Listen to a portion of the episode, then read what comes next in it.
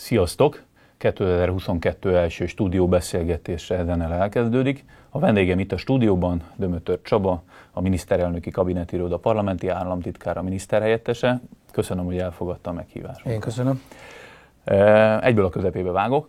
Lát bármi esélyt arra, hogy Orbán Viktor és Márkizaj Péter között lesz egy miniszterelnök jelölti vita? Mindig megvan az esélye, de a fő kérdés az, hogy a milyen körülmények között tesszük fel ezt a kérdést, és az alapvető körülménye az ebben az esetben az, hogy Márkizaj Péternek nincsen politikai szervezeti hátországa, tehát valójában a lényegi kérdés az az, hogy kiadja az ütemet a bal oldalon. Ez abból is levezethető egy parlamentáris demokráciában, hogy kinek lesz a legnagyobb frakciója. Márpedig, mivel nyílszínen zajlottak az egyeztetések a bal oldalon, tudjuk, hogy a DK-nak lesz a legnagyobb frakciója. Ezért valójában, a, hogyha ellenzék és kormánypártok közötti vitákban gondolkozunk, akkor egy Gyurcsány Ferenccel folytatott vitának lehetne értelme abban az esetben. Elveszi a kérdést. Abban, abban az esetben, hogyha nem lenne tapasztalatunk arról, hogy ő egy vita során a csillagokat lehazudja az égről. Azért láttunk vitát még a kormányzása idején, és a legnagyobb gátlástalansággal tagadott le olyan dolgokat, amiket később megvalósított. Tehát én ilyen körülmények között vitának nem látom értelmét. Egyébként, aki kicsit is követi a magyar közélet eseményeit, azt láthatja, hogy a meghatározó kérdésekben azért már most lehet tudni, hogy mit képviselnek a kormánypártok, és mit képviselnek az ellenzéki. Az állampolgárok részéről van egy igény arra, hogy lássanak televíziós vitát. Volt a, az ellenzéki előválasztás során is két vagy három, talán három televíziós vita, és van egy igény. Önnek nem hiányzik az, hogy legyen miniszterelnök jelölti vita? Hát ilyen körülmények között azt kell, hogy mondjam, hogy nem hiányzik. Abban nem vagyok teljesen biztos, hogy óriási uh, igény van uh, még több vitára. Én sokféle véleményt hallok. Valaki szeretne vitát, uh, sokfélét, valaki meg azt mondja, hogy annyit vitatkoznak a politikusok, hogy miért kell ennyit vitatkozni, miért nem egyeznek meg a legfontosabb kérdésekben. Egyébként alapvető kérdésekben energiárak, biztonságunk kérdései valóban jó lenne megegyezni, vagy például abban, hogy az oltások ügyében is közös platformra helyet, helyezkedünk, és sajnos nem ezt mutatták az elmúlt hónapok.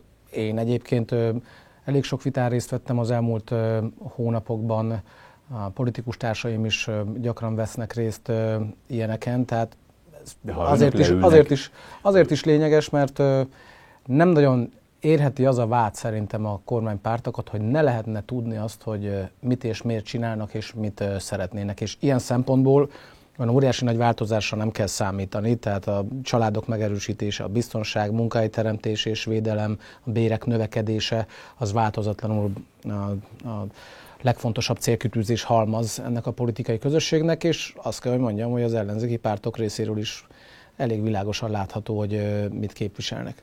Erre a kérdésre, amit most feltettem legelőször, Hullik István azt válaszolta, hogy beosztottal nincs értelme vitatkozni, Gyurcsány Ferenc az ellenzéknek a, a főnöke. Tényleg úgy gondolják, hogy a Márkizaj Péternek a személye egyszerű, nem tudom, báb figuránál nem lesz több? Azt hagyján, hogy mi gondoljuk így, de ő is bevallotta ezt a válaszaiban. És közelítsük meg ezt másképp. Hát neki voltak mindenféle követelései. Például az, hogy neki legyen külön frakciója. Ha nem is nagy, de valamiféle frakciója lehessen. Lesöpörték, megüzenték, azt mondták, hogy szó sem lehet róla. Aztán ahhoz is ragaszkodott, hogy legyenek roma politikusok a, az ellenzéki listán. Ha jól értelmezem a híreket, arról is döntés született oda át, az ő részvétele nélkül, hogy nem lesznek. Csak halkan teszem hozzá, hogy a Fidesz sokadik választás alkalmával indít roma politikusokat, az elmúlt években is megtette, úgyhogy hogyha a romák képviseletéről van szó, akkor a fidesz kdnp re ebben is lehet, ebben is lehet számítani. Visszakanyarodva az eredeti kérdéshez, hogyha ilyen alapvető kérdésekben nem képes a saját akaratát végigvinni az elviekben szövetségesein, akkor, akkor ez egyértelmű jele annak, hogy érdemi mozgástere nincsen, és láttunk már ilyen típusú jelöltséget a baloldalon, gondoljunk csak Megyesi Péter jelöltségére, akit amikor úgy döntöttek, bármikor le tudtak cserélni, meg is tették, úgyhogy nagyon sok példát tudunk mondani ennek alátámasztására. Én nem abban találom meg a fő feladatomat, hogy a baloldal belső ügyeivel foglalkozzak, de azért mégiscsak, mégiscsak alapvető kérdés az az, hogyha összeáll egy, egy ellenzék, egy baloldali ellenzék, azt mondják, hogy ők most egy dolgot képviselnek, akkor ez az egy dolog, ez a politika, ez jelente bármiben különbséget egy kudarcos időszakhoz képest, vagy ugyanannak a folytatása. Már pedig azt látjuk, hogy ugyanannak a folytatása, és mi épp ennyire fontos, ugyanazokkal a szereplőkkel. Gyakran emlegetik magukat úgy, mint a jövő letéteményesei, hát ez gyakorlatilag nem a jövőt jelenti, hanem a múltat. Márkizai Péternek több kijelentése is illette a magyar kormányt, illetve a, a Fideszt is, és kíváncsi vagyok, hogy ezekről a kijelentésekről mit gondol. Például szinte mantraként ismételi azt, hogy a fél Fidesz meleg, vagy a kormány fele, vagy nem, hogy a Fideszben van a legtöbb homoszexuális, illetve a kormány fele homoszexuális. Ilyenkor hogy reagál a kormány oldal egy ilyen kijelentésre, amikor ez, ez nyíltan kampány témává van emelve az ellenzék részéről? Egyrészt ezekhez a kérdésekhez semmi közünk, tehát ezek a magánügyek kategóriájában tartoznak, és hogyha másonnan közelítem meg a dolgot, akkor azért nem mellékes az, hogy mint hogyha azt a következtetést vonták volna le nemzetközi példákból. Egyébként a kampányfőnöke nyíltan is beszélt erről, hogy nagyon-nagyon meghökkentő dolgokat kell mondani, így kell megnyerni a napot, így kaphatnak nagyobb média nyilvánosságot, és ez őket majd segíti. Egészen nyíltan beszéltek erről. Szerintem ezek a, az egészen meghökkentő kijelentések is ebbe a körbe tartoznak, és hogy egy harmadik dolgot hozzáteltek, ha bármelyikünk a jobb oldalon, a kormánypártok soraiban ennyire nyilvánvalóan arról beszélne, hogy származásuk, vagy éppen uh, szexuális orientációjuk alapján listázza az állampolgárokat, akkor, uh, akkor azonnal óriási uh, keresztűzbe kerülnénk. A jogvédő szervezetek, a nemzetközi szervezetek, külföldi politikusok részéről valahogy most csend van. Tehát mindig is tapasztaltuk a kettős mércét, de hogy ilyen mértékű, az még ennyi év után is meglepő. A másik kijelentésére félig meddig utalt is, de hogy, hogy kevés zsidó van a, a, Fideszben. Ön ezt zsidózásnak tekinti, vagy hogy, hogy értékeli ezt a kijelentést? Hát nehéz másképp értékelni, és a, talán a 168 órában született egy ennél is keményebb állásfoglalás. Én azt gondolom, hogy ezekhez a mondatokhoz nem is kell különösebb kommentárt fűzni. Azért kérdezek erre rá még egy kérdés erejéig, mert, mert volt egy posztja is azzal kapcsolatban, hogy mennyire változott az ellenzék hozzáállása a antiszemitél kijelentésekhez, zsidók listázásához, zsidózáshoz, mintha lenne a zéró toleranciából egy olyan elmozdulás, ami, hogy mondjam, a nagyobb rossz vagy a nagyobb ellenség címszó alatt ezt megtöri vagy nem annyira élesen szólal föl ezzel szemben. Gondolhatok itt a, mondjuk a Jobbiknak azon a jelöltjeire, akik korábban vállalhatatlan kijelentést tettek. Hát nézzük az előzményeket. Volt olyan időszak a magyar politikában, amikor ugye a Jobbik egy politikusa, most már EP képviselője, a zsidó honfitársaink összeírását javasolta. Akkor abból óriási felzúdulás lett okkal olyannyira, hogy a baloldali pártok óriási tüntetést szerveztek. Sőt, egyébként, egyébként azon a tüntetésen egyébként felszólalt Rogán Antal is, tehát egy Igen, Fidesz... történelmi jelentőségű tüntetés volt, mert egy színpadon állt a ellenzék és a kormány. Fidesz az részt is vett, így van. És uh, rengetegen voltak akkor a Kossuth téren. Aztán uh, láttunk még nagyon durva példákat, láttuk azt a jobbikos képviselőt, aki beleköpött Dunaparton a, az emlékműbe, és nagyon sok helyi megnyilvánulásuk is volt. És van, aminek lett következménye, valaminek nem lett következménye. Például az a képviselő, aki összeírta volna a zsidó honfitársainkat, ő nem visszavonult a közélettől, hanem most az Európai Parlament képviselője, és egyes esetekben közösen fogalmaz meg kiáltványokat, írásokat a baloldali pártokkal együtt. Tehát az a típusú érzékenység, ami hosszú éveken keresztül a középpontjában volt a baloldali pártok politikájának, annak most híre hangva. Arra én nem tudok válaszolni, hogy ennek a változásnak mi az oka. Én nem tudom, de azt látom, hogy, hogy óriási változás. Hogyha valóban számítanak azok az alapelvek, amire éveken keresztül hivatkoztak, akkor ilyen típusú megnyilvánulásokat nem tűrnének meg, sem képviselők esetében, pláne nem egy miniszterelnök jelölt esetében. De a választópolgárok, az ellenzék ezt miért nem büntetik meg? Vagy nem látszik annyira, hogy ez, ez nagy felháborodás? Én ezzel annyiban vitatkozom, hogy az ilyen típusú kijelentéseknek akár ezt a területet érintették, akár máshogyan voltak erőszakosak, mindig volt következménye.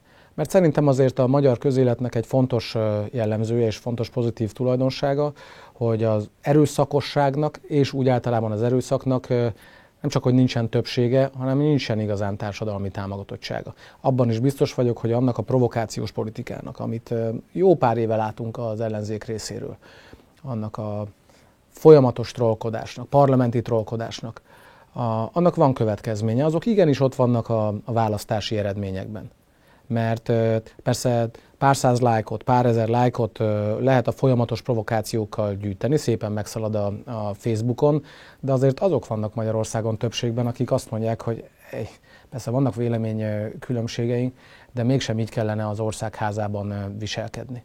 Most gondolom, Mert hogyha Péterre gondol? Többek között, többek között, és azért az látványos, hogy az ő stílusfutama az példaként szolgált nagyon sok baloldali politikus részére. Én, aki minden hétfőn kedden, legalább hétfő kedden a, a napi előtti felszólalásokat végülöm, arra lettem figyelmes, hogy eleinte Jakab Péter, majd utána nagyon sok más képviselőtársa is elkezdte ezt a rendkívül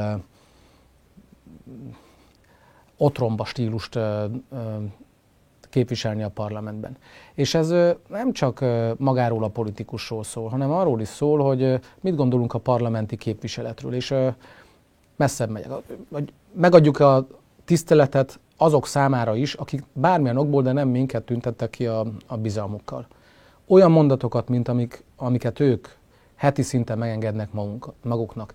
Nem csak velünk, hanem a mi szavazóinkkal kapcsolatban olyan mondatokat, olyan jellemzéseket nem tudnak tőlünk idézni, azért mert másképp fogjuk fel a munkánk lényegét. Mi azokért is dolgozunk, akik nem minket támogatnak. És még egy harmadik dolgot hagy mondjak, azért is felelőtlen az ilyen típusú balhé politizálás, mert azt üzeni, hogy ha az ország házában Európa vagy a világ legszebb épületében, ahol a választókért dolgozunk, így lehet viselkedni, akkor a parlament falain kívül bármi más megengedhető. Bármi más. Tehát szerintem ez, ez játék a tűzzel, és jó lenne, hogyha lenne egy határ, amit nem lépnének át. Egyelőre nem látom ennek jeleit. Kicsit rákanyarodó a választási esélyekre. Most hogyan látja a Fidesz-KDNP szövetségnek a választási esélyeit. Az előválasztás után volt egy picit ilyen eufórikus hangulata az ellenzéki oldalon, elhangoztak olyan nagy ívű ígéretek, hogy Márkizaj Péter milyen sok nem tudom, Fideszből kiábrándult, vagy jobboldali szavazót meg tud szólaltatni. Most viszont, mintha egy kicsit elült volna ez a, ez a fajta lelkesedés. Önök belülről hogy ítélik meg a saját esélyeiket a, a áprilisi választásra? Természetesnek tartom, hogy egy választási időszakban egyre több elemzés, kalkuláció jelenik meg azzal kapcsolatban, hogy kinyerhet, kiveszíthet, ez természetes. Én viszont politikusként, képviselőként általában nem ezt az utat követem. Érdekesek a kalkulációk, a jóslatok, vannak, akik fogadásokat is kötnek, hogy hányan jutnak be, ki nem jut be, de aki politikusként van ebben benne, főleg, hogyha kormánypártiként, akkor azzal kell elszámolni, hogy mi az elvégzett munka az elmúlt időszakban. És akkor lennék ideges, hogyha nem lenne munka, amiről be tudnánk számolni. Ez egy rendkívüli választási ciklus volt, a mögöttünk hagyott négy év, mert nem csupán az építkezésről szólt, hanem, hanem az ismeretlenről a vírus formájában. Ez a vírus nem csak Magyarország, nem csak a mi életünket, hanem az egész világ életét felfordította, az ismeretlennel álltunk szemben. Most már jobban ismerjük, most már több a fegyver a kezünkben az oltásokkal, de mégiscsak egy nem szokványos választási ciklus volt, és én egy nagyon komoly eredménynek tartom azt, hogy miközben emberéleteket kellett menteni, miközben át kellett írni a költségvetést, miközben gyorsított döntéshozatalban kellett meghozni a legfontosabb döntéseket, mégis elmondhatjuk, hogy a járvány ellenére is gyarapodó időszakát éli Magyarország. Nézzük a gazdasági növekedést. több mint 6%-os lehet. Ezért lesz például családi adó visszatérítés. És itt van egy összehasonlítási alapunk, a 2010 előtti időszak. Az akkori válságkezelés az 7%-os gazdasági zsugorodást eredményezett, most pedig több mint 6%-kal nő a gazdaság teljesítménye. Ez azért nagyon nem mindegy. Tehát lehetne itt bagarászni a, a felméréseket, a kalkulációkat, de én a feladatomnak azt tartom, hogy elmondjam, hogy mi az elvégzett munka, és ez nem egy befejezett dolog. Gondoljunk csak a most életbe lépő változásokra, az ástopra, családi adóvisszatérítés heteken belül megkaphatják a családok, érkezik a 13. havi nyugdíj, nem beszélve a fiatalok adómentességéről, nagyon sok dolog változik a jó irányba, és véletlenül sem mondjuk ezt, hogy itt a történet vége, mert nagyon sok ilyen lépésben gondolkozunk még. Az a cél, hogyha erősödik az ország, akkor azt mindenki érezze az életében, független attól, hogy kit támogat egyébként a, a választásokon. Tehát én azért vagyok optimista, mert van elvégzett munka, amiről be tudunk számolni, és hogyha itt egy órás lenne a beszélgetés, vagy két órás, és csak ez lenne a téma, akkor simán meg tudnánk tölteni. És azért is bizakodó vagyok, mert világos a kép, világos a különbség a két politikai tábor között. Világos, hogy ők mit képviselnek, és mit nem. Nekem nem célom és nem is feladatom, hogy tanácsokat adjak a baloldalnak, de azért azt a következtetést levonhatták volna, hogyha kétharmados győzelmet szerzett a Fidesz 2010-ben, utána meg még többet, akkor az mégiscsak összefüggésben lehet azzal a politikával, amit 2010 előtt képviseltek, és amin nem tudtak változtatni a, most már egy évtized alatt. Nem tartom a magam problémájának, hogy a baloldal nem volt képes megújulni, már pedig ez a helyzet. Úgyhogy minden előzetes felméréstől függetlenül én optimistán várom a választásokat, azért, mert szerintem sok elvégzett munka van mögöttünk, és azért is, mert egyértelmű a különbség a két politikai tábor között, nem csak a szakpolitikák területén, hanem például a cselekvőképesség területén is. Mert ugye még egy dolgot mondhatok. A, ugye jó pár helyen esélyt kaptak a kormányzásra baloldali politikusok 2019-ben. Mondjunk egyetlen egy várost a Magyarországon, amely példaértékű lehetne a baloldali kormányzás képesség szempontjából. Hát vegyük Budapestet. Óriási tervekkel álltak elő, ennek a szimbólumai is megvannak, hogy például majd zöld park lesz a Városháza parkoló helyén. Erre mi jött? Egy szándék arra vonatkozóan, hogy eladják azokat az ingatlanokat. Azért az nem ugyanaz és nem tudnak olyan teljesítményt felmutatni ezekben a városokban, kivált kép nem Budapesten, a, amire hivatkozva azt mondhatnák, hogy na látjátok, ugyan így felvirágoztatnánk az egész országot. Tehát ö, kormányzás képességben is ö, óriási a különbség, és ez szerintem számít egy olyan időszakban, ahol, ö, ahol nem mindennapi nehézségekkel szembesülünk. A járványt azt már részben említettük, de az a népvándorlás, az a migrációs nyomás, a, amiről hat éve beszélünk idestova, az ugyanúgy alapjaiban meghatározza nem csak Magyarország, hanem Európa jövőjét is. És nem ez a kérdés, mert meg szoktam kapni a kérdésként, hogy hát de nem mondjuk-e már, és hát már hányszor beszéltünk erről. Nem az a kérdés, hogy hányszor beszéltünk erről, hanem mi lenne a következménye annak, hogyha megváltozna Magyarország politikája ebben a kérdésben. Több kérdés is eszembe jutott ezzel kapcsolatban, így sorba felteszem őket. Az egyik az, hogy 2014-ben, ha jól tudom, ön kampányfőnök helyettes volt talán a választáson. Igen. Csak egy apró gyakorlati kérdés, hogy készül ilyenkor a kampánystábban olyan forgatókönyv, hogy mi van, ha elveszítik a választásokat? A Fidesz az a közösség, amelynek van tapasztalata a győzelmekben, és ezért győzelemre készül. Jó. A másik kérdésem arra... Tudom, hogy röviden válaszoltam, de ez a helyzet. És pontosan az elvégzett munka helyett. A, nagyon érdekes volt a Spectatorben, a brit Spectatorben megjelent cikk napokban jelent meg, és ugyanígy arról elmélkednek, hogy mi a különbség a, a jobb oldal és a bal oldal között is. Az egyik fontos különbségnek nevezték azt, vagy tekintették azt, hogy azt lehet tudni, hogy Orbán Viktor mit akar és miért akarja. És azzal, hogy összeállt az ellenzék, egy, egy tömbé, azzal ez a különbség az még látványosabb. Van egy jobb oldal, és annak van egy vezető, aki tudja, hogy mit akar. Nyíltan el is mondja családok megerősítése, kultúránk védelme, biztonságunk fenntartása, munkahelyek védelme. És van egy ellenzék, amelyet semmi más nem köt össze, csak a jobb oldal jobb oldalal szembeni ellenszenv. És ezen kívül semmi. Ezen kívül semmi, és éppen ezért nem is tudnak, nem is akarnak mást uh, ígérni, mint az, hogy lebontják a Fidesz építményét, amit az elmúlt uh, tíz évben felépített. És ennyi. És még egy dologgal kiegészítik, ami még súlyosabb, az, hogy azzal, hogy a baloldal krónikus hazaszeretet hiányban szenved. Mint hogyha az lenne a norma a baloldalon, hogy hogyan járatják csúcsra a nemzeti, nem önsajnálatot, hanem öngyűlöletet. És az a kettő szerintem ez, ez nem vonzó alternatíva. Tehát az meggyőződésem, hogy óriási különbség van a két oldal között vezetőképesség, a vezető személye és az egyes szakterületeken képviselt politikák között, és éppen ezért lehetek olyan optimista, hogy azt mondjam, hogy a mi politikai közösségünk még ennyi év kormányzás után is joggal és okkal reménykedhet a győzelemben. Akkor megfordítom a kérdést, nem a, az önök szempontjából kérdezem a esetleges esélyeket, meg választási veresség opcióját, hanem inkább úgy kérdezem, hogy tényleg volt egy olyan kiadvány az Európai Külkapcsolatok Tanácsának, ami azt pedzegette 2022-vel kapcsolatban, hogy, hogy szerintük, a szakértők szerint Orbán Viktor ugyan elveszíti a választásokat, mégis hatalmon marad. Elképzelhető ilyen forgatókönyv?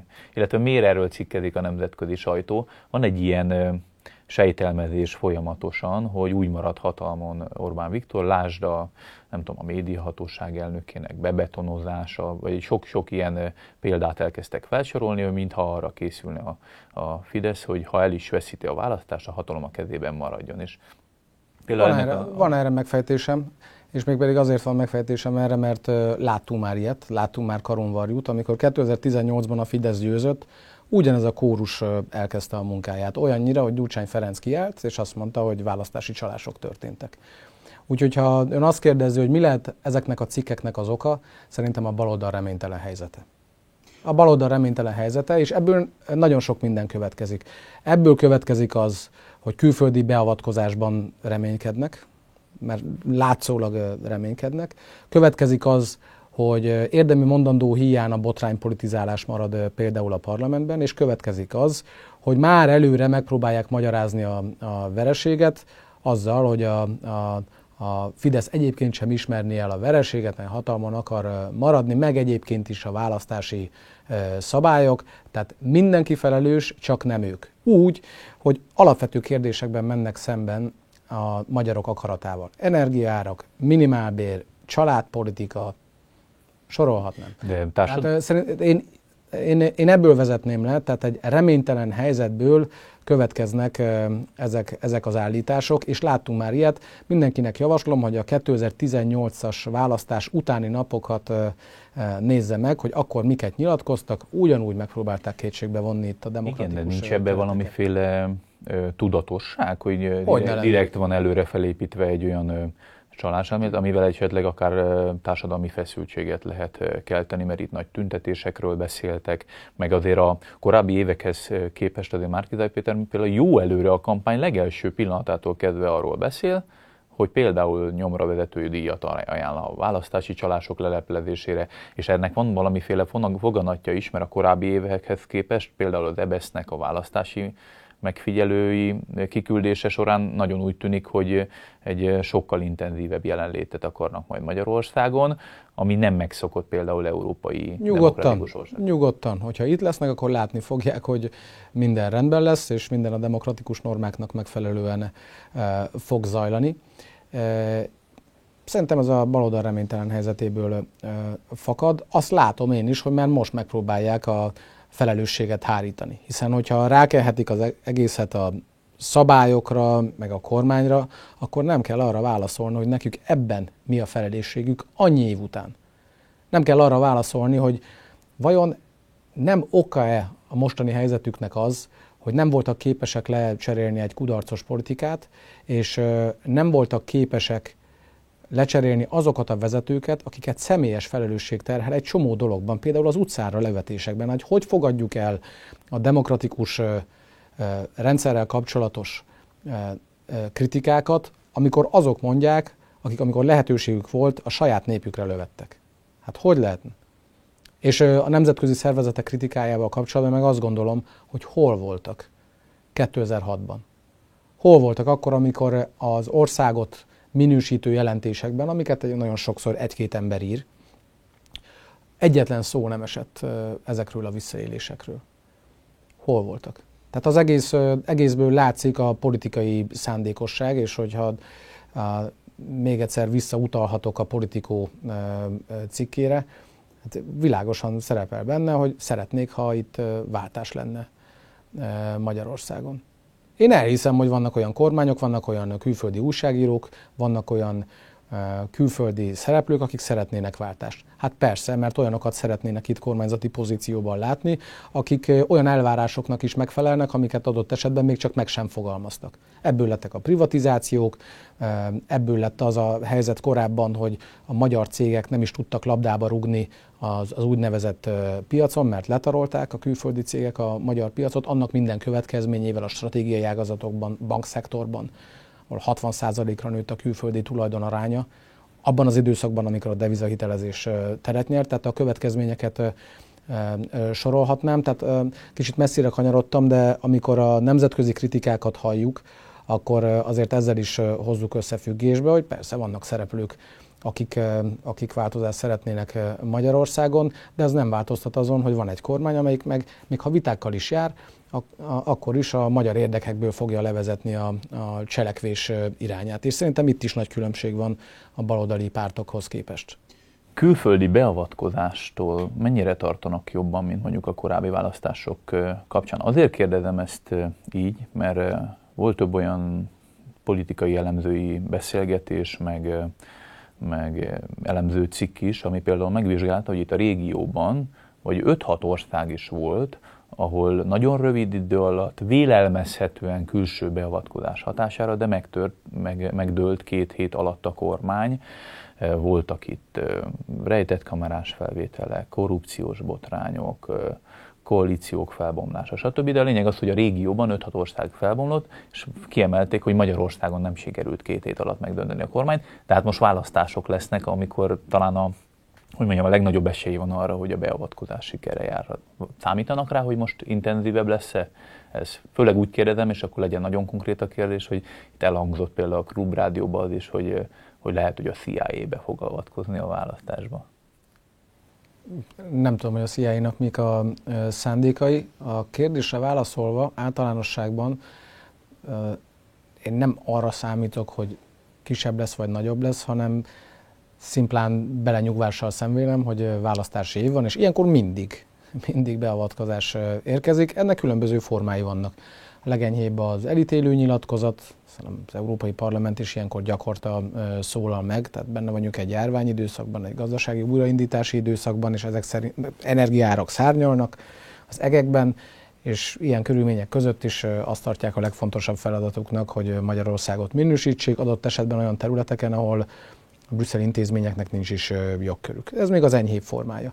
Aztán van egy keményebb formája, amikor például uniós pénzekkel zsarolnak. Ennek láttuk jeleit, amikor mi a költségvetési tárgyalások során felhívtuk a figyelmet arra, hogy ideológiai kérdéseket nem lehet összekutyulni a költségvetési kérdésekkel, akkor sokan értetlenkedtek, hogy miért is lenne a kettőnek egymáshoz köze. Aztán a gyermekvédelmi népszavazás világosan bizonyította, hogy igenis összekeverik ezt a kettő dolgot. Teljesen egyértelmű, hogy azon országok esete, esetében tartják vissza az uniós forrásokat, vagy akarják visszatartani az uniós forrásokat, amelyek nem pont a liberális mainstream politikáját követik. Ez alapvetően Lengyelországot és Magyarországot jelenti.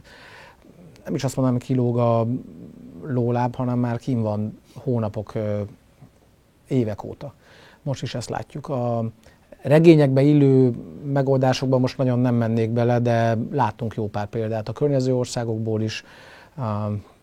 Nagyon sok európai országból a jelenség létező, azt gondolom, hogy az egész régióban kétszeresen hívja fel a figyelmünk a figyelmünket arra, hogy a legfontosabb mégiscsak az, hogy a magyarok jövőjéről szóló döntéseket Magyarországon hozzák meg. Tehát ez egy szuverenitási kérdés is, és nem csak a választás ügyében, hanem a, a gazdaság kiemelt területein is. Az, hogy éppen ezért például, hogy a stratégiai ágazatok többségben magyar tulajdonban legyenek, az, az alapvető célkitűzés. A médiában, a bankszektorban, Szerintem az is fontos, hogy az építőiparban vannak már olyan cégek, magyar cégek, amelyek labdába rúgnak, és nem csak a Strabag rúghat labdába Magyarországon. Az energetikai szektor privatizációja az majdnem tragédiába torkolt. Gyakran elmondom, hogy például a Mátrai erőművet 13 milliárdért privatizálták, több mint 100 milliárdot szedtek ki belőle osztalékként, és ez csak a Mátrai erőmű. És ez történt az egész energetikai szektorral, két hullámban privatizálták, az alapinfrastruktúrát is. És ez közvetlen összefüggésben volt azzal, hogy megugrottak az energiaárak Magyarországon. Tehát ezt a szuverenitás védelmet, aminek a, a választási beavatkozások terepe csak az, az, az egyik eleme, tehát ezt a szuverenitás, vitál szuverenitás védelmet, ezt, ezt más kiemelt területeken is meg kell szerveznünk. Visszakanyarodnék egy kicsit a beszélgetésünk korábbi szakaszára, mondtam, hogy három kérdésem is lenne, és egy kérdésből eljutottunk most idáig, de a másik kérdésem arra vonatkozna, mert említette a sikeres járvány elleni védekezést. És azért itt az ellenzék részéről e, és sok szavazó részéről is joggal merülhet fel az a kérdés, hogy sikerese lehet-e egy olyan járvány elleni védekezés, ami lakosság arányosan nagyon sok halálos áldozattal járt, ha most az egészségügyi hatásokat nézzük, azért 40 ezer fölött van a Covid áldozatoknak a, a száma, ami önmagában is tragédia egy ember életelvesztése is, de ha itt most lehetne bármiféle rangsort felállítani, akkor világviszonylatban is nagyon elől áll Magyarország a, a lakosság arányos Covid áldozatoknak a számába. Ez a kormányzati intézkedések kudarca-e, vagy, vagy esetleg a magyar emberek, vagy magyar társadalom egészségügyi állapotának egy nagyon drámai állapotát mutatja. Minden elvesztett élet egy tragédia. És azt szeretném egyértelművé tenni, hogy a járvány elleni védekezésben az ember életvédelme volt mindvégig a, a legfontosabb. Ez előrébb is sorol a, a gazdasági kérdésekhez képest. Még akkor is, hogyha egy kétfrontos küzdelemre kényszerültünk. Régi vita ez, hát idestova több mint egy éve zajlik, és nem tudjuk elégszer elmondani, hogy ahány ország annyiféle módon vezetik a statisztikát. Tehát egyes országokban csak azok számítanak Covid elhunynak, akiknek, akiknek ez volt a betegségük más országokban, azokat is az elhunytak közé sorolják, akiknek volt más súlyosabb alapbetegségük, és egyébként a Covidot is elkapták, függetlenül attól, hogy már nagyobb, vagy nagyon súlyos állapotban voltak az alapbetegségüknek köszönhetően. Nagyon sokféle módon vezették ezeket a statisztikákat, ezért ezek a statisztikák nem is összehasonlíthatóak. De van egy olyan mutató, ami, ami világosan mutatja, hogy hol helyezkedünk el. Ez a járvány előtti szinthez viszonyított többlet halálozásoknak a száma és aránya. És hogyha ezt nézzük meg, akkor 2020-ban az első harmadban szerepeltünk az uniós országok között az átlagnál jobban, úgy mondom, most pedig valahol a középmezőnyben vagyunk, és ez a mérvadó szerintem. Olyan szempontból kicsit méltatlannak tartom ezt a vitát, hogy az ellenzéki pártok ennyi hónap után nagyon is tisztában lehetnek ezzel, de valahogyan politikai tőkét próbálnak az elhunytakból, az elhunytak számából kovácsolni. Szerintem ez ez méltatlan. Ezt többször elmondtuk, és volt olyan baloldali politikai elemző, amelyik nyíltan beszélt arról, hogy ebből politikai hasznot remél a, a baloldali ellenzék. Szerintem ez nem helyes, és a sajnálattal veszem tudomásul, hogy két éve van velünk a járvány, és ezen nem nagyon változtattak. Nem kellett volna egyébként oltások ellen kampányolni. Még Márkizaj Péter is folytatja minden mai napig a, az egyes vakcinákkal kapcsolatos elbizonytalanító kampányt. Rendkívül helytelen. Tehát, hogyha szeretnének tenni valamit az áldozatok számának csökkentéséért, akkor ne kampányoljanak vakcinák ellen.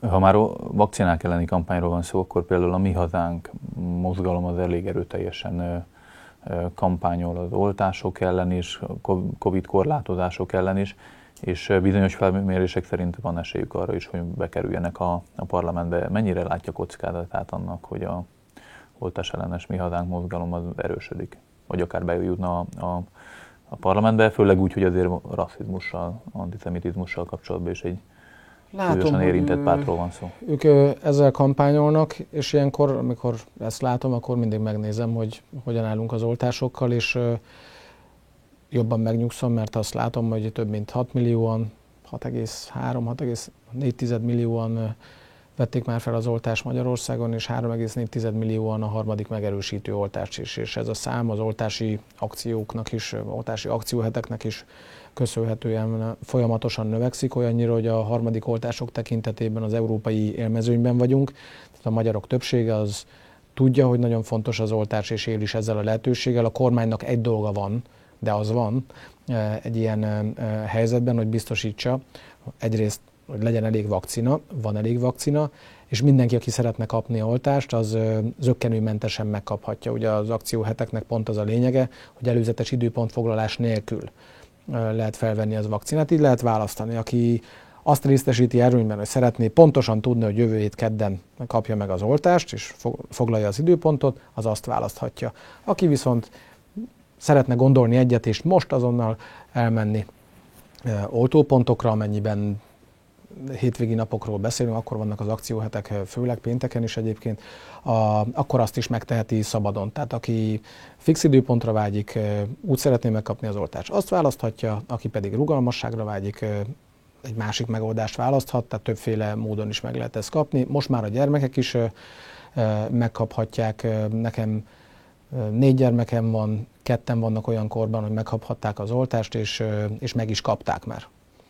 Azért kérdeztem csak rá a Mihály mozgalomra, mert volt egy több ezer fős, talán több ezer fős tüntetések a hétvégén, és most tőlük teljesen függetlenül azért Európa szerte a járvány szembeni korlátozások, vagy az oltatlanoknak a hogy mondjam, jogkorlátozása vagy jogfosztása révén nagyon nagy tömegek mennek utcára. Brüsszelben, Párizsban, Berlinben, de még Bécsben is, és most, most Magyarországon is volt egy több ezeres tüntetés, és e, valamennyire azért aktuális itthon is ez a kérdés, hogy számolnak-e azzal a társadalmi feszültséggel, ami járhat akár a, a hogy mondjam, a, a oltatlanok korlátozásával, vagy akár a kettő oltást kapott a korlátozásával is, ugyanis február közepétől, ha jól értelmeztem, akkor azok kaphatnak oltási igazolást, akiknek már a harmadik oltás is be van adva.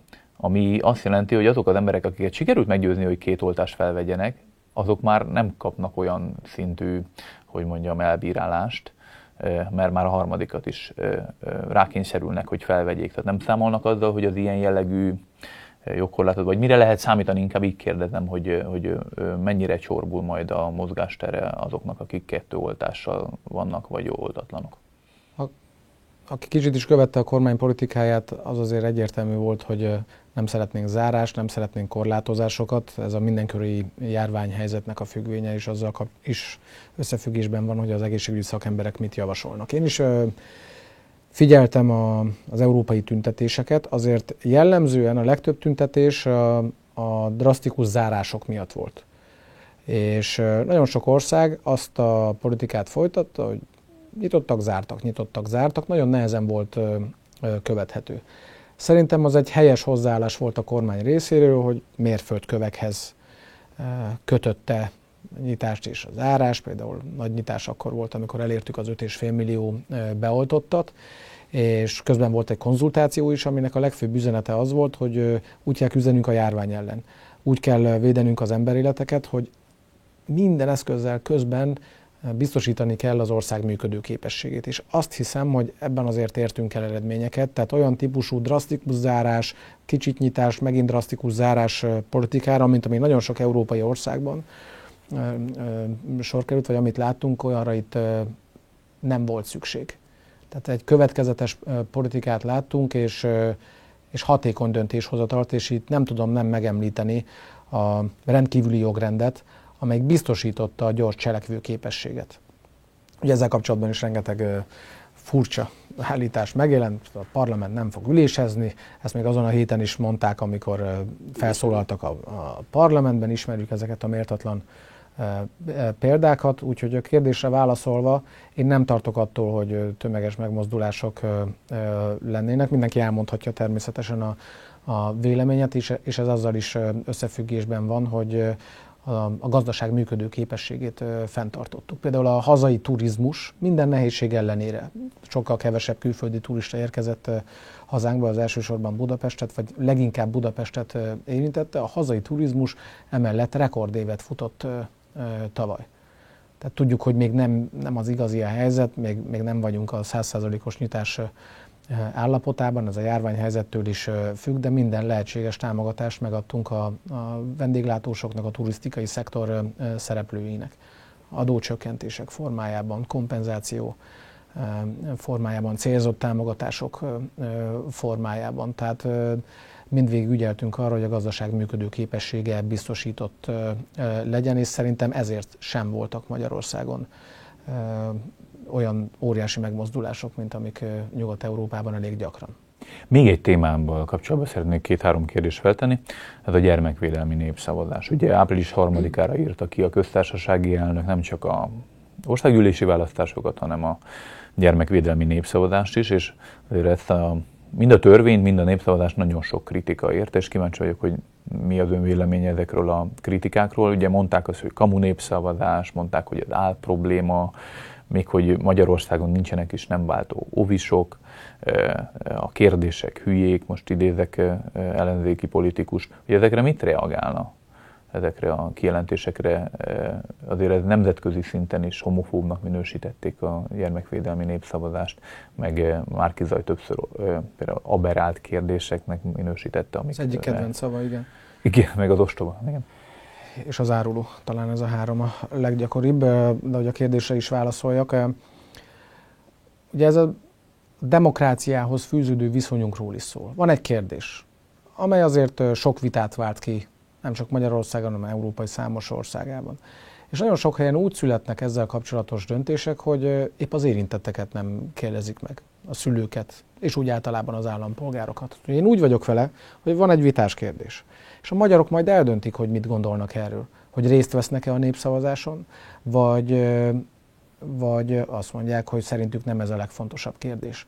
Egy biztos, hogy láttunk már ilyet, és hallottunk hasonló érveket a migrációs, a kvóta népszavazás előtt. Akkor is azt mondták, hogy á probléma, hogy nem is így kéne feltenni a kérdést, és egyébként sincs itt semmi látnivaló, ez nem is létezik. Mondták ezt úgy, hogy több millióan bejöttek Európa területére pár év leforgása alatt. És elmentek magyarok, több mint három millióan, és elmondták a véleményüket. És egyöntetűen állásfoglaltak. Szerintem most is ö, erre számíthatunk, tehát bízzuk a magyarokra, hogy elmondják a véleményüket, akik pedig a magyar demokráciát féltik, és most külföldről azt állítják, hogy nincs is ilyen, nincs is ilyen ügy, nincs is itt semmiféle látnivaló, nekik kellő tisztelettel, ha tehetünk javaslatot, akkor azt javasoljuk, hogy először kérdezzék meg a saját honfitársaikat, hogy mit gondolnak erről. És még egy fontos dolog, amit itt tisztázni kell, ez a népszavazás a gyermekek védelméről szól, és egyáltalán nem arról, hogy 18 éves kora fölött ki hogyan éli az életét. Ott minden szabadságjog biztosított. Ez a gyermekek védelméről szól arról, hogy a szülőknek van-e joga, hogy befolyásolják, irányt szabjanak a szexuális nevelésnek, vagy adott esetben átláthatatlanul finanszírozott aktivista csoportoknak. Azt látjuk a nemzetközi példák alapján, hogyha ezek az aktivista csoportok ben vannak az iskolákban, akkor, akkor ott, ott már nehéz a szülőknek lépést tartani. Úgyhogy ez a, az a népszavazás legfontosabb kérdése, és azt még azért hozzátenném, hogy egy olyan ügyről van szó, ahol Brüsszelnek nincsen jogköre. Az oktatás nevelési kérdések nem uniós hatáskörök. Megint eljutunk ahhoz a következtetéshez, hogy a brüsszeli intézmények ott gyengék, ahol cselekedni kéne, miközben ott erősködnek, ahol nincsen jogkörük. Szerintem ez rossz szerepfelfogás. Mit gondol arról a felvetésről vagy javaslatról civil szervezetek, LMBT párti szervezetek és a kétfarkú kutyapárt is azt javasolja, hogy érvénytelenül menjenek el szavazni a, a népszavazást? Szerintem ez demokrácia ellenes lépés. Majd a magyarok eldöntik, hogy mit gondolnak erről a kérdésről. Ne nézzék le a magyarokat, tudnak véleményt formálni, az előző népszavazáson is megtették. Ugye említette a migráns kvóták elleni népszavazást, hogy ott elment három millió ember, és egyöntetően véleményt mondott. ez Magyarországnak a nemzetközi érdekérvényesítésében tényleg egy valós eszköz volt a kezébe, hogy ezt lobogtathatta, hogy népszavazáson a magyar emberek mit mondtak? Tehát azért kérdezem, mert a konkrét törvénymódosítással nem jár egy ilyen népszavazás, tehát hazai viszonyok ilyen szempontból nem változnak, akkor ez bizonyos szempontból egy szimbolikus üzenetértékkel bír. Ez tényleg van gyakorlati hasznosulása egy ilyen sikeres népszavazás? Volt egy alaptörvény módosítás azért. Igen, csak most Tilos utána, a, a utána idegen népesség betelepítése. Jogi szempontból azért volt fontos a népszavazás, mert az érdemes pár szót szólni arról, hogy hogyan próbálták ezt lopakodva bevezetni. Ugye gyakran hivatkoznak arra, hogy ha az Európai Parlament azt is mondta, hogy legyen kötelező betelepítési kóta, az nem volt jogilag követ, kötelező. De aki kicsit is ismeri az uniós döntéshozatalt, az azt láthatja, hogy nagyon sokszor nem jogilag kötelező érvényű állásfoglalások mossák a partot, hogy lassú vízként, hogy így fogalmazzak, hogy aztán az Európai Tanácsülésen úgy verjenek át egy javaslatot adott esetben egy éjszaka alatt, hogy a tagországoknak utána már nincsen más lehetőségük, mint hogy futnak a döntés után. Na, ezt a helyzetet kellett elkerülni, és egy ilyen helyzetben nagyon is számít az, hogy van egy kormányfő, amelyik azt mondja a tanácsülésen, hogy Ácsi, nálunk volt egy népszavazás, miközben ti egyáltalán nem kérdeztétek meg a saját állampolgáraitokat, hogy mit gondolnak erről, nálunk volt, és 90 ha jól idézem fel, 7%-ban azt mondták, hogy köszönjük szépen, ebből nem kérnek, nem kérnek a nyitott ajtók politikájából. És tavalyi évben, miközben hány év eltelt már? Több mint százezer illegális határátlépési kísérlet történt, nem Európában, hanem csak a déli határoknál. Olyannyira, hogy a napokban is arról kaptunk hírt, hogy embercsempész, embercsempészek, egy embercsempész furgon ráfordította a kormányt a magyar határőrre vagy rendőrre, aki rá is lőtt utána a furgon kerekére. Most eljárás van folyamatban, szintúgy erőszakos cselekedetekre került sor az osztrák határnál, ott osztrák rendvédelmi dolgozók kerültek összetűzésbe embercsempészekkel, tehát a valóság felülírja a nincs itt semmi látnivaló és A probléma típusú állításokat. És még egyszer mondom, nem az a kérdés, hogy hány éve beszélünk erről, hanem mi lenne a következménye annak, hogyha nem a népszavazás eredménye alapján alakítanánk ki a politikánkat. És itt is óriási változás, vagy óriási különbség van az ellenzékhez képest. Márkizaj Péter azt mondja, hogy az elsődleges cél az, hogy integráljuk az érkezőket, az ide érkezőket a magyar társadalomba, egyébként sem bántanak senkit. Na ilyenkor lenne az embernek kedve ahhoz, hogyha már ő Hódmezővásárhely polgármestere, akkor azt a pár kilométert tegye meg, menjen el Röszkére, és beszélgessen ottani rendőrökkel, katonákkal, és kérdezze meg őket, hogy bántottak-e bárkit, vagy tudnak-e példát arra mondani, hogy adott esetben magyar rendőröket is megtámadtak. Nagyon sok példát fognak mondani, én is beszélgettem rendőrökkel, és arra kérem tisztelettel, hogy majd ezek alapján foglaljon állást legközelebb. Kicsit visszatérve a gyermekvédelmi népszavazás, akkor várható az, hogyha a gyermekvédelmi népszavazáson 3 millió ember mondjuk egy irányba elutasítja az ilyen jellegű szülők megkerülésével történő képzéseket, akkor bármiféle további jogszabályokat hoz mondjuk a magyar kormány? Várható politikai cselekvés, és várhatóak javaslatok is, mint minden esetben. Uh-huh. Még egy inkább ilyen világnézetibb kérdést tennék föl így az interjú zárásaként, szintén ide kapcsolódva, és ezen az utolsó kérdésem, hogy mit gondol, miért van az, hogy Brüsszel számára, vagy az európai politikai elit számára ennyire fontos az, hogy a család intézményének a, a kereteit, fennállását azt megváltoztassák. Ugye látható a európai szintéren ez a gender ideológiával passzoló nyelvezet kialakítása, a fogalmak változtatása. Magyarországon is van a Család az Család kampány keretében, hogy, hogy minden fajta felállást belevonnának a család fogalma alá. Van olyan brüsszeli törekvés, ami arra vonatkozik, hogy azonos nemű szülőket ha van más uniós országban, akkor ismerjék el. Minden országában az Európai Uniónak mi, mit gondol, miért van ez, hogy egy ilyen irányt vett az Európai Unió vagy az európai vezetés? A fő ok az az, hogy a liberális politika a mainstream.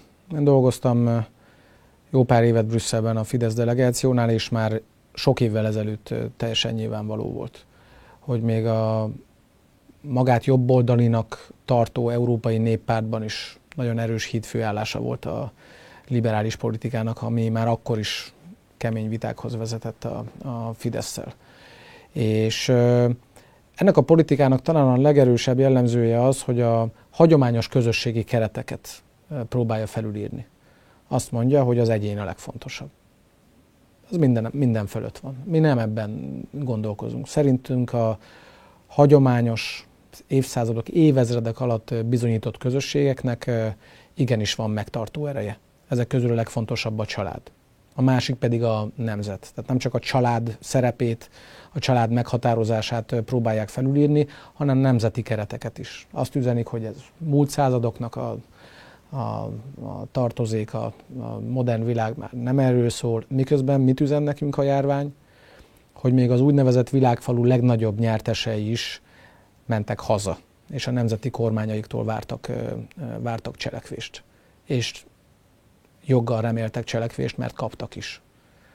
És ugye még, még egy dolgot mondhatok, nem az a probléma, hogy vitánk van ideológiai kérdésekben ezekkel a szereplőkkel, hanem az, hogy miközben magukat liberálisnak állítják be, mindenkit kiátkoznak, aki nem ugyanazt a követ fújja, mint ők. Ez minden csak nem demokratikus. Bárhogy is legyen, nekünk már van tapasztalatunk abban, hogy milyen ezekbe a vitákba beleállni, és igyekez, igyekszünk továbbra is a normalitás talaján állni, az európai politikában is, még akkor is, hogyha ez kellemetlenségekkel jár. És ezért van az, ezen viták miatt van az, hogy a magyar választás eredménye, reményeink szerint a jobboldal újbóli győzelme, az határainkon túl is erősen fog hallatszódni. Nagyon köszönöm a beszélgetést. Dömötör Csabával beszélgettem az elmúlt három órában. Szóba került a választás, választási kampány, ellenzéki ígéretek és a gyermekvédelmi népszavazás is. Hogyha tetszett a videó, akkor iratkozz fel a csatornánkra, vagy mondd el véleményedet a komment szekcióban. Sziasztok!